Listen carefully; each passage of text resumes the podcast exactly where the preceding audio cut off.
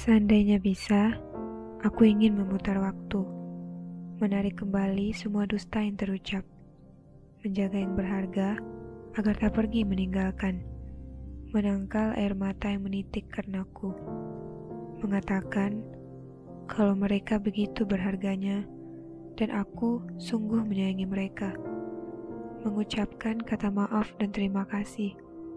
Rasa sesal ini begitu menyesakkan.